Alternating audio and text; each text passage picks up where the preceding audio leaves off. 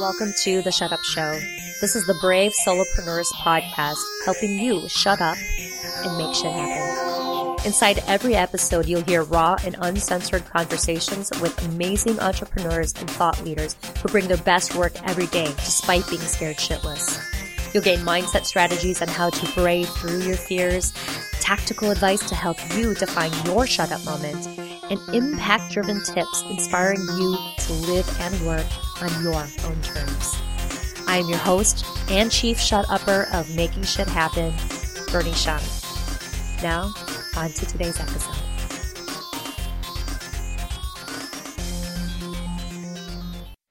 Hello, and we are back for another awesome edition of the Shut Up Show. If it's your first time here, we're here for you, solopreneurs. We know the journey is hard and difficult, and you don't have to do it alone. So, I'm your host, Bernie Shung. I've got an awesome guest today that I met through a former guest of ours, Nick Loper. Thank you, Nick. And this person I'm so excited to introduce to you because you want to talk about being able to brave through to the other side of fear. This dude totally's got that down, and I'm sure he's got many more fear moments ahead. But the show is not about putting people on the spot. The show is about showing you that you're not in this alone. That no matter how far you're down that path of success, every single person, no matter how far they've come, will always feel that fear. It's going to come and you know it's going to grip you in that moment. But the bottom line is it's about moving past it. It's about breaking out of it and being able to move forward and do the good shit work that you want to do. So, with that long intro, I'm so excited to introduce Kurt Elster to the show. Welcome, Kurt. Welcome. Thank you for having me. Absolutely. You came highly recommended by Nick. And oh, you did... yeah, Nick's great guy. He's awesome. Uh, Nick of Side Hustle Nation. And, you know, Kurt shared a little bit of his story with me, but I don't want to ruin it. I think he's going to be able to tell it much better than me. So, how I really want to kick off the conversation today, Kurt, is to have you give us a Reader's Digest version of your story and maybe take us back to that pivotal moment in time where you decided enough is enough. I can't stand what I'm doing anymore, and it's time for me to break free, break out of this, and do that shit that I've been wanting to do. Okay. Um, hmm, where to start? All right. The moment I knew that I had to break free of that nine to five job and become, uh, go out on my own, for a bit, be an entrepreneur, uh, is actually it's pretty clear to me. I was tying my shoes. I remember vividly. I sat down on the couch to tie my shoes to get up, leave, go to work, drive to work. And I put my shoes on. They were Converse All Stars. I can picture it now. And I started crying. And then that broke, like, just full on sobbing at the prospect of having to go to work. Because I had been lying to myself about, like, oh, I'm happy in my job. I love my job. I, you know, I wasn't at all. And resisting that and fighting that really um, was building up and eating me up inside and it, it resulted in like a full-on crying breakdown on my couch at like 8 a.m. on a Tuesday morning. And in that moment, I said, okay, I'm gonna, I've got to stop crying. That's ridiculous. And I knew then I was going to quit my job and start my own business. I didn't know what my business was going to be, but I knew if I had quit my job, that would light a fire and I would do this. So I went into work that day and I said, all right, I'm and I, I don't know why I lied about it, but I said, all right, I'm going to go work. I got a job elsewhere. I'll see you guys later. So I put in my two weeks notice. So I said, I got two weeks to figure out what I'm going to do, which is nuts. And then I went the next day. I was taking a shower. And that's when I thought, okay, I'm going to start a software as a service business. And I have a friend who's a good friend from high school, dearly love him. I was best man at his wedding who had recently lost his job and was on unemployment. I said, I bet I could rope him in to be my, my technical co-founder. So and that's what I did. We started, I just, one day, because I couldn't take it anymore, quit my job. And really the thing that did it was I, um, I think what, what pushed me over the edge was I was at work. And I had asked my boss like a couple weeks prior, I said, can I, um, you know, can I get a raise? You know, what's my future salary? You know, what, what can we do here? And he was like, uh, "I love you. You're a great guy." He was a smooth. He was a smooth talker. You know, you're you're really great. You do wonderful things here, but there's no money in the budget. And then like two weeks later, he had me you know, sort of as like an assistant shopping for a used Porsche 911 Turbo for him. And that's when I was like, wait a second, this doesn't sound right. And I think that's what pushed me over the edge was helping my boss, who had said I couldn't earn any more, buy a, a expensive German sports car. Oh my goodness! Wow, Kurt, isn't isn't that crazy how we can live in this, if you want to call it an illusion, oh, right? Oh, for sure. They, like they looking dang- back on it, Right. They dangle that carrot and and yeah, feel feel free to keep going, but it's dangling that carrot and then when is enough enough? When are you tired of chasing that carrot and you're finally going out and doing your own thing? Well, it's kind of interesting. Like, he would give me more responsibilities, and I'd be like, yeah, this is the new thing I'm going to do. This is super exciting. But I was never getting any more money. Like, there was no compensation for that. Um, and I had, like, my parents actually were like, wait a second, is this guy ripping you off? And I'd get really defensive. I'd be like, no, I love it there. And it, I really didn't. Like, I had, but I had convinced myself, absolutely convinced myself that I did. What do you think uh, what was it about the job that you actually did enjoy if if there was any aspect of it?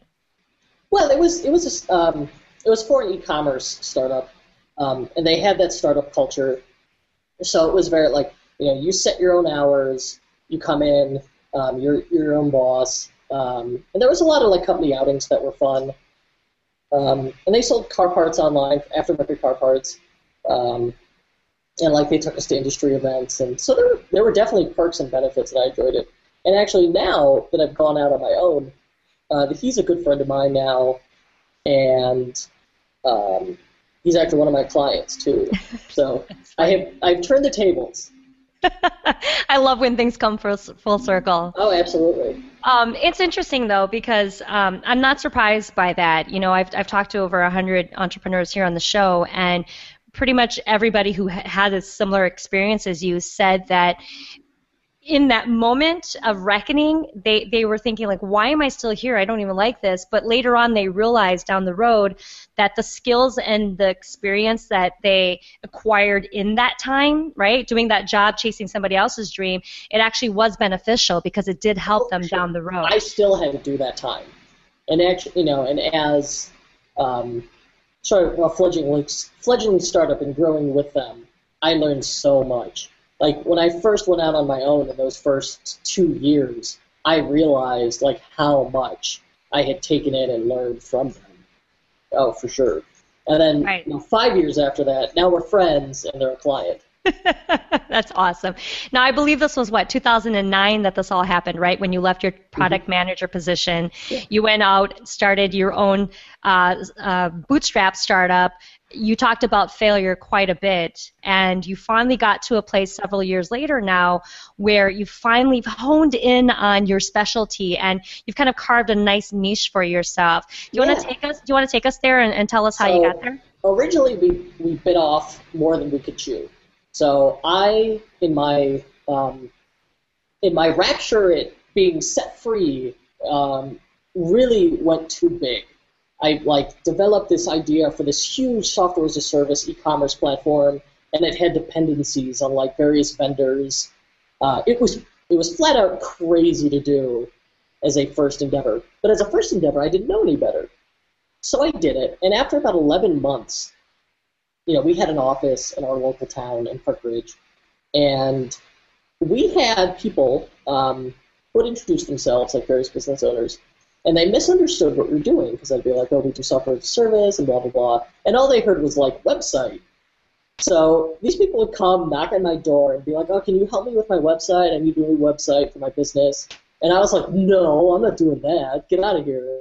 This is a bootstrap startup. This is cool stuff. You don't get it. Go away. So these people were literally knocking on my door, trying to give me money to do a service. And I was saying, I can't take your money. That would be inauthentic to the dream. I have to do this crazy thing that I set out for myself. And after 11 months, it wasn't working out. Like, it wasn't working. We needed to keep the lights on. And people were, we'd taken a, two of those jobs um, just to get cash in the door because we were bootstrapped. Um, and I said, what, I said, what, I said, wait a minute, what are we doing? You know, because in your first, like your first entrepreneurial endeavor, I think there's this thing like, you think you can't fail. Like if you change the business model at all, if you change that original dream because you've gone and told all your friends and family about it, that somehow that's a failure. It's not. It's pivoting to survive. Like real businesses do that all the time. And now I realize like probably every six months I retool my business a little bit just to keep evolving. So yeah, I, one of the things you can't fear is changing. Like at the end of the day, being an entrepreneur is a, like your end goal is I'm going to make a living for myself, and that's it. Like you haven't failed so long as you're still working toward that goal. So yeah, we gave up on that original idea after 12 months and turned um, from this complicated software as a service thing to let's provide uh, web design services to our local small businesses who are all knocking on the door asking for help. Isn't that funny? Isn't that funny how sometimes we build things, and and I think there's a there's a there's like I'm maybe seeing three different things that's happening, right? You build something that people don't want, right? Or people want something and you're totally ignorant and you're not building it for them, or the third is kind of a combination of both, where you're building something but you're not in front of the right people, right? Yeah. You have the wrong people in front of you. So, so what was one of the greatest lessons you learned in this pivoting that you had to do that really made you go, okay, now this is what I should be doing? Well, one of the things was I wasn't listening to our our audience. So I was trying to sell to an audience who didn't know I existed when I had unintentionally developed a network locally who was literally begging me to like begging to pay me. Well, and before we before them. we before we hit record, you were talking about them like wanting you to help them with like IT support stuff, which I mean we laugh about it because that's not what oh, you that's do. True. Yeah, yeah. But but you're the sought out resource. They don't yeah. care what it is. They want you for it. People are wanting to throw money out at you. And, you know, this is what happens when you don't listen. So now that you've listened, what's happened since then? Well, listening since then, so we've built um, essentially a, a large web development agency. We're a small team. Um, we have big clients. We've done projects for Verizon. Uh, the a website we built supported a um, a Super Bowl campaign they ran last year for it's called Fight Foam Off and that was exciting stuff. Um, so we're doing that. We're working with our local creative agencies in Chicago to support their clients. And then we also, so we've siloed our business into two practices. There's those consulting services, and then we also help, I still help small businesses, um, just as we did four years ago, but I've limited it to e-commerce and Shopify. And that's because it's incredibly rewarding. I could center all my work around return on investment that way by doing mm-hmm. e-commerce and I love that. If you have a vendor and they don't talk about the money they're going to earn you, fire that vendor. Like anyone who calls me, you know, if they have a project, I'm like, listen, that's not going to make you money. I don't want to do it because I, I want to earn my keep. So we always want to see like a two to five x return on investment with our clients, and that's right. very rewarding. With e-commerce, you could quantify that very easily. Right. You know what's awesome about you too is in in looking at your uh, background, I, I noticed that you know how to make viral campaigns, right? You had right. some posts that were very popular. And I know this is a massive question for me to ask you, but what do you think you did right? Okay. So the way originally we thought, well, viral is just an accident. It's a thing you can't engineer, you can't do. And you know what? I was absolutely right. But we did it by accident. So we were in the office one Friday afternoon, and by this point, um, I had two other partners um, and a, a, network of, of uh, 1099 individuals. Um, and one of my partners, Paul Reda, who is a, a, wonderful man, he had a friend he was trying to plan a matinee with. They wanted to see a matinee of um, paranormal activity, right? So they're texting back and forth. And they've got their, in iOS loves to, to screw up with autocorrects. So one of his friends said, I'd rather see a calming matinee, right? Because she didn't want to see a horror movie it turned it to manatee. so she, he gets this text that says, "I'd rather see a calming manatee." And he's like, "What is a calming manatee?" so he said, "Kurt, calmingmanatee.com is available. You should register." And I was like, "What are we going to do with that? That's silly." But I'm like, you know what? It's eight dollars. I'm going to register this domain name and see what you could do. So I did it, and by the end of the afternoon, he put up a page that loaded one of ten random images on page load and he found Creative Commons licensed images of manatees. We found ten of them, um, and then he'd added these like very encouraging captions. Um, and my favorite just it's a manatee and it just says "You go, girl." Like that's fantastic, right? And I thought it was silly. And then he sent it to his friend, and she was like, "You put that together that fast?" Um, but it's because we didn't think about it. You know, we're just like, Yeah. well, just do it. You know, fuck it, just do it. You can do it in the afternoon, just go. So we did it, and then over the weekend, like we tweeted it once, and I don't think I tweeted. it, I think he did it to like at the time like 300 followers. And two days later, Pee Wee Herman has seen it and tweeted it out. Oh my God. Yeah, and it's everywhere. And then the Huffington Post calls, and they're trying to interview, like get an interview. It was unbelievable. So we had, like, literally within the month we put it up, we had a million page views. So the the thing we learned about that, like, if you're trying to make something go viral, it can't be commercial. It has to be selfless. It has to be something that helps others. So calming manatee clearly, like, it, it's relaxing. It helps you. And I've gotten all kinds of wonderful stories from people who email us and say like I was you know I was in this phase like my boyfriend broke up with me and Calming Manatee made me feel great or um, I had my my future grandmother-in-law was like I was going to give a, a talk and I was really nervous and my husband showed me Calming Manatee and I was like I felt so much better it's great um, but yeah for something to go viral one of the things we learned is it it has to be selfless like if it's any way commercial people aren't going to share it but what we did, we eventually we, we tried a different ways to monetize it, and eventually we put AdSense on it, hmm and we were really scared to put AdSense on it. And I thought people Right. hate us if we do AdSense. People hate ads. Not a single person, after millions of people have seen our stuff, have complained about ads.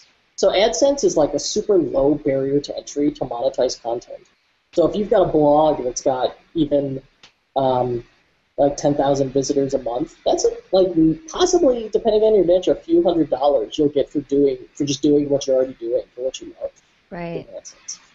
What a fantastic! I mean, I know we're I know we're making light of this conversation here, but what a fantastic idea! Uh, because this is what I'm hearing. Number one, you had to have fun with what you were doing. There, there was no, there was no, you know, the the intended reason wasn't to monetize at the beginning, but after you did develop a following, and after you did see that this made an impact. Your audience was so engaged that they didn't care later on that you added the AdSense for the monetization because you know they've already fallen in love with the idea. And the, the other thing I'm, I'm hearing in this too is the component of adding fun, like incorporating fun into what you do, and you'd be surprised by the way this does help people, and then essentially, not always, but essentially being able to monetize as well. Yeah, it reminds me. uh, I was just going to say real quick, it reminds me of the uh, Angry Birds people because, from what I understand, with their story, they'd done a ton of failed uh, software apps, and when they did Angry Birds, it was just kind of a stupid little, oh, you know what, what the hell, we'll just do this one.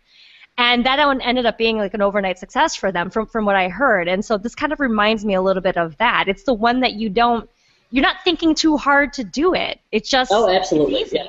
The less you think about it, the better. Um, and even like calming man, like calming manatee, um, it just keeps going. We, you know, we add manatees to it every so often, but it's otherwise been unchanged. Even last Christmas, I was sitting on the couch where we've got MSNBC on in the background, but not really paying attention to it. I just like the background noise.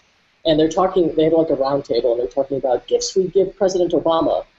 And one of the, the people in the roundtable discussion says, listen, he's had a really rough year. I'd give him Calming Manatee. And then they're discussing Calming Manatee on the air, and I'm sitting on the couch like, oh my god, I can't believe it.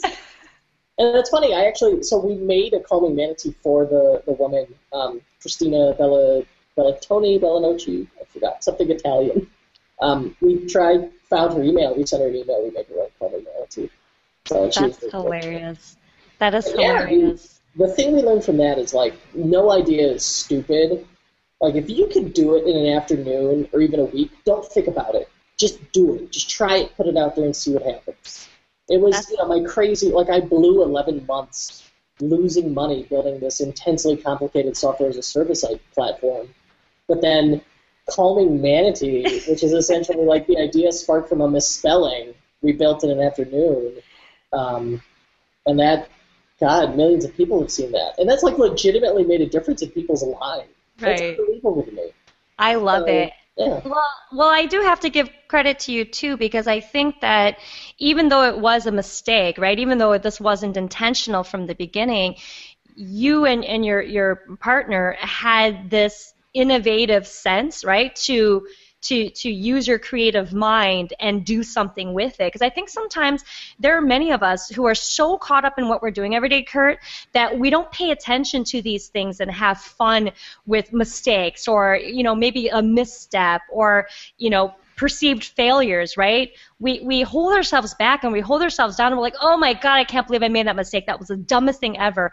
And it's hard for us to get up from that, right? But in Yeah, a case like this, Right. And in a case like this, you guys didn't use this misspelling as an as an error, I mean as a mistake or oh my god, I'm stupid. It was let's have fun with this. Let's do something with this. And who who, who cares what happens? Let's see Yeah, what and since then, um, including Calming Manatee, we've created I think 39 websites Wow. in the same vein.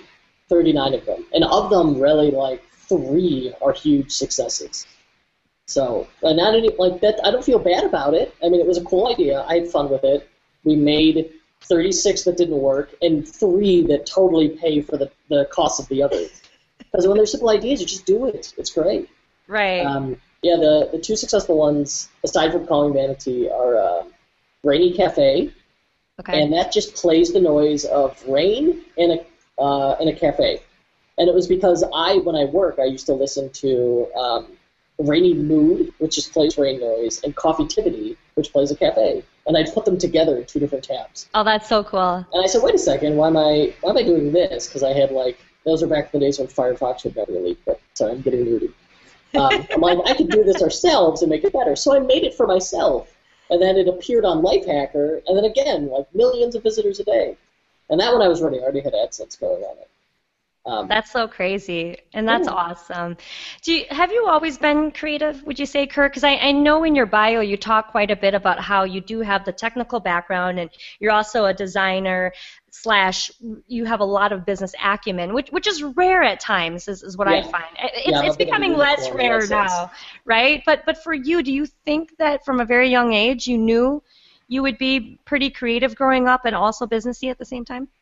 I knew it well. I was always I loved to draw. So ever since a young age, I was like drawing Sonic the Hedgehog and Teenage Mutant Ninja Turtles.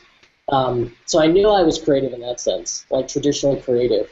And then um, in college, I I actually started a little bit in undergrad, um, and I, I ended up doing business. I think just because it was it was an easier degree to get, uh, but I fell in love with it. And I, I worked with um, there's an entrepreneurship center in that I worked with, and then I went on. I got my MBA from IIT and studied marketing at the University of Chicago. Um, but you know what? I don't think any of that particularly helped me. It taught me to speak the language, and that's it. But as far as like ROI, there's no way. Like today, I think my I went to Beloit College. I think my undergrad education today is like 180 grand for four years. I don't. I don't think that would help anyone. So if you're like you're looking and saying like, well, I don't have the creds, I can't do it. That's not. That shouldn't stop anybody. Right, right. I love it. And I think that you said something really important before, and you talked about not feeling stupid. And there's this quote that I've said so many times here on the show, but I'll repeat it again. It's by Epictetus, and he says, In order to improve, one must be content to be thought foolish and stupid. And the reason I love that so much is because I think many of us, you know, us referring to entrepreneurs, many of us know that we have the ability to succeed and do well, but there's still this fear of, oh my God, what if I put myself out there and I and I suck, right? Or what if nobody comes after I launch that thing? And basically, what you're saying is, who cares? Yeah, Put it out there anywhere and learn from it, right? Yeah, and it's funny, like, I know when I'm dealing with someone inexperienced when they come to me with their idea and they say, all right, to build this idea, I need you to sign my NDA. And I said, that's the, me stealing your idea is the last thing you should worry about. Your biggest problem should be worrying about you build it and no one cares. You know, and if that happens, fine. Then you, like, either change it until people care or move on to something else. Right. I love that. Change it until people care.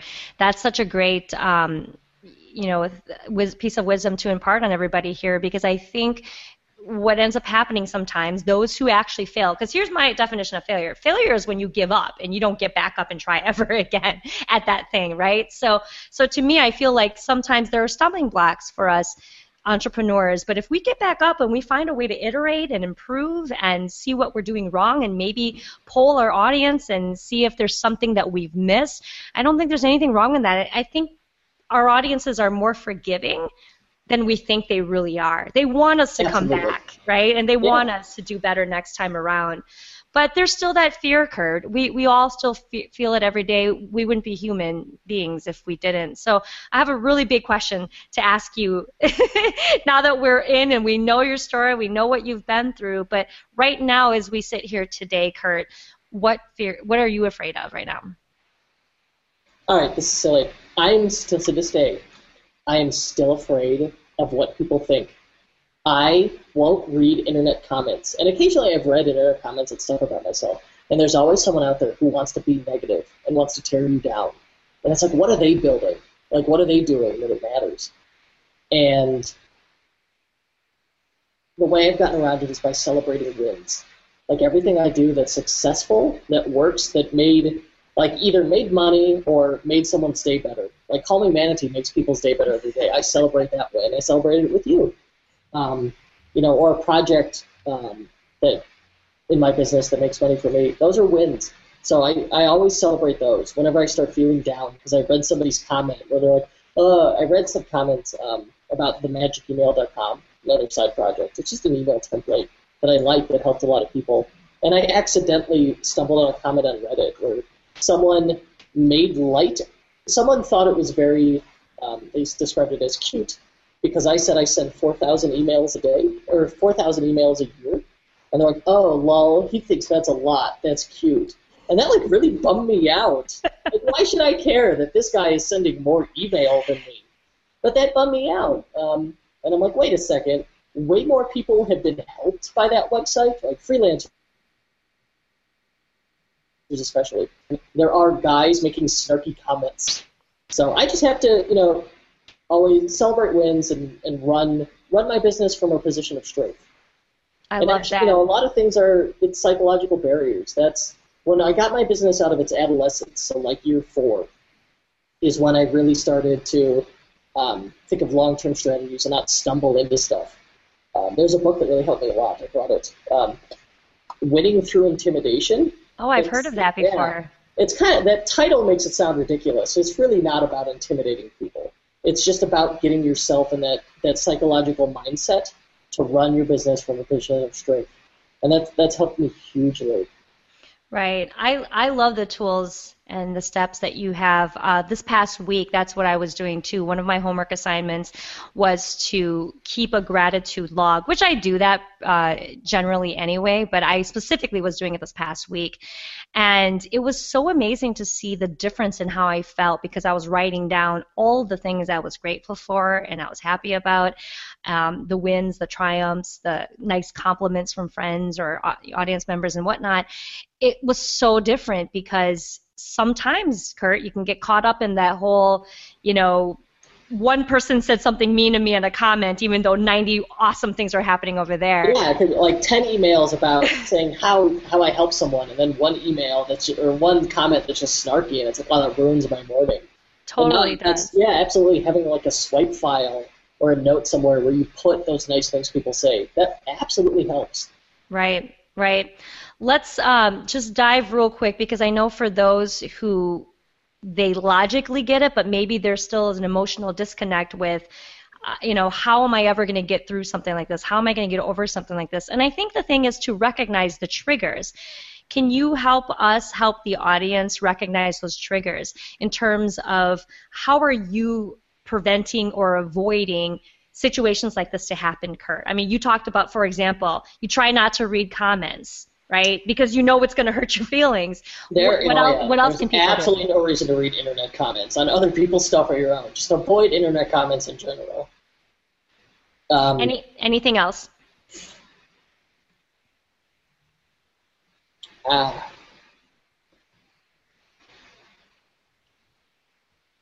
it's a psychological barrier. So I get, I see this in myself and I see it in other people.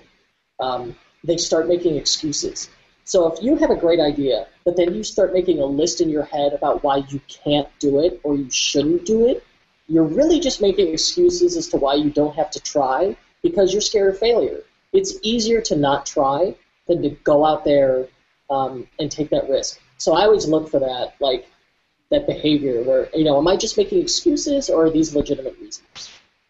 I love that. That's fantastic. And the thing is, these are very pragmatic things to do. We're not asking anybody to do anything yeah. magical, right? Yeah, no, it's it's not irrational. You know, it's not crazy. These are they're perfectly yeah, pragmatic's a good word for it. Right. And I would even say, too, I think um, many times we do get caught up in this inner chatter, as I refer to it, because we're not writing these things down right? We're just it's it's up here and it's stuck up here and it's hard to focus on anything else because you have all of this inner judgment and inner criticism going on. So what I also like to do too is I like to write things down. If if I'm having a fearful moment, I write about it. I journal about it and I say why am I afraid? And then we break down the fear and you keep breaking it down until you realize you either A have a solution for it, B you just got to let it go because it you know there's no use in, in stewing in it or or C, you realize it really wasn't a rational fear after all. That it really ended yeah. up being ridiculous, you know, at yeah. the end of the well, day. Oftentimes, if I have a fear, I'll ask myself, what am I afraid of? And then, what's the worst thing that could happen?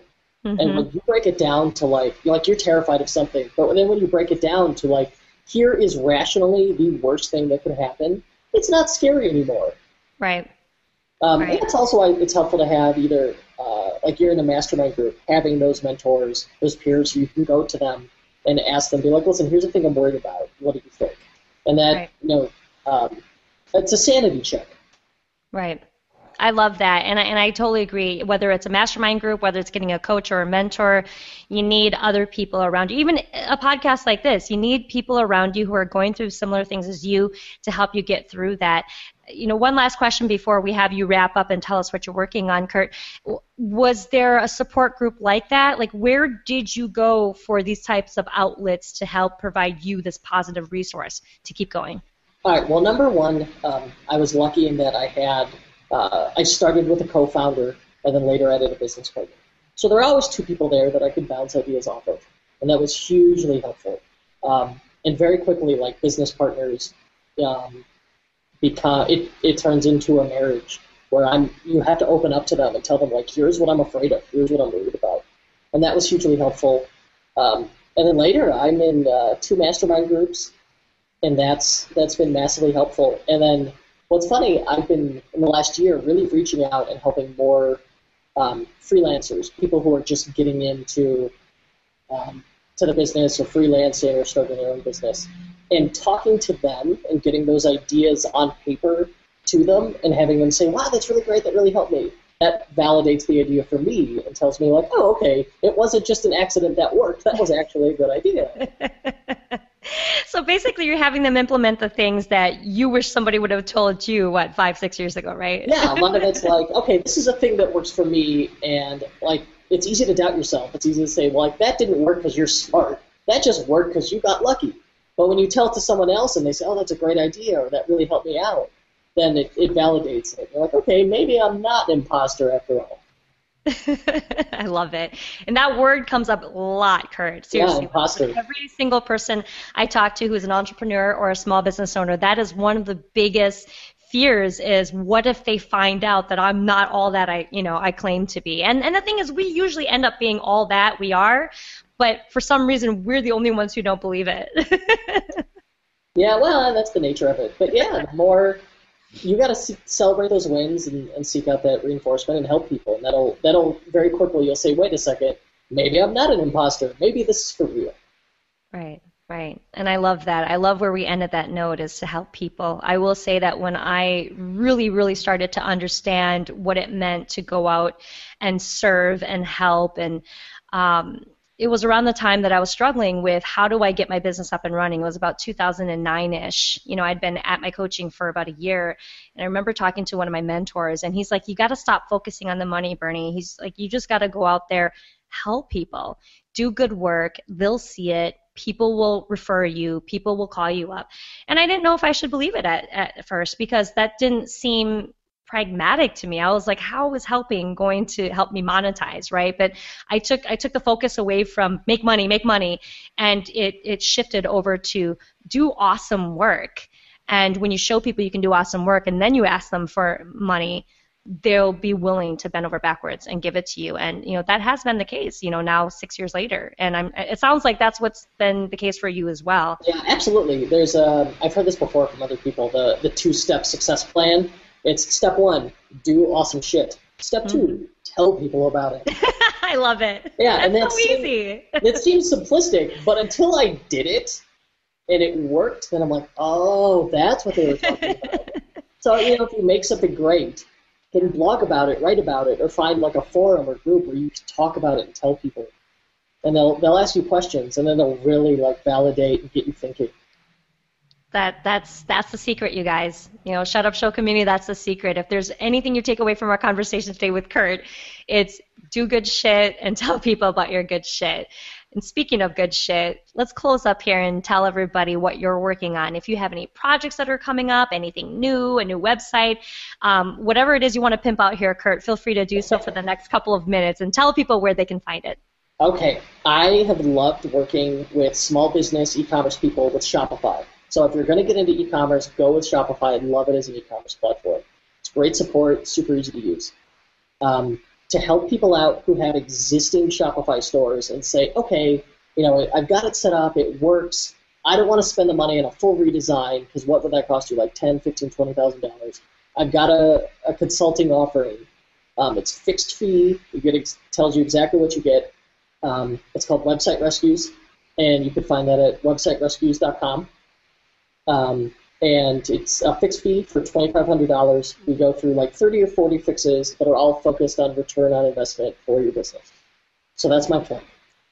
Awesome. Thank you so much, Kurt. It has been such a pleasure talking to you. And I know that oh. We, we only scratched the surface because I know we were talking about mindset strategies today, but I know you're like a really smart technical dude too. so so maybe you. we'll have to have you back for, you know, maybe a technical component of the show. Oh, I'd love to. Yeah, if people have questions, um, hit me on Twitter, email me. I'm always happy to help. Awesome. Well, we'll make sure to include any links or anything else you discuss at the bottom of the show notes when this goes uh, public. But in the meantime, Kurt, thank you so much for Thanks joining us on the Shut Up Show. It has been such a pleasure to talk to you. All right, guys. See you next week. We hope you enjoyed this episode of The Shut Up Show. And remember, if you don't want to miss a single episode, simply go to our website at theshutupshow.com and subscribe to our newsletter. Until next time, folks, shut up and make shit happen.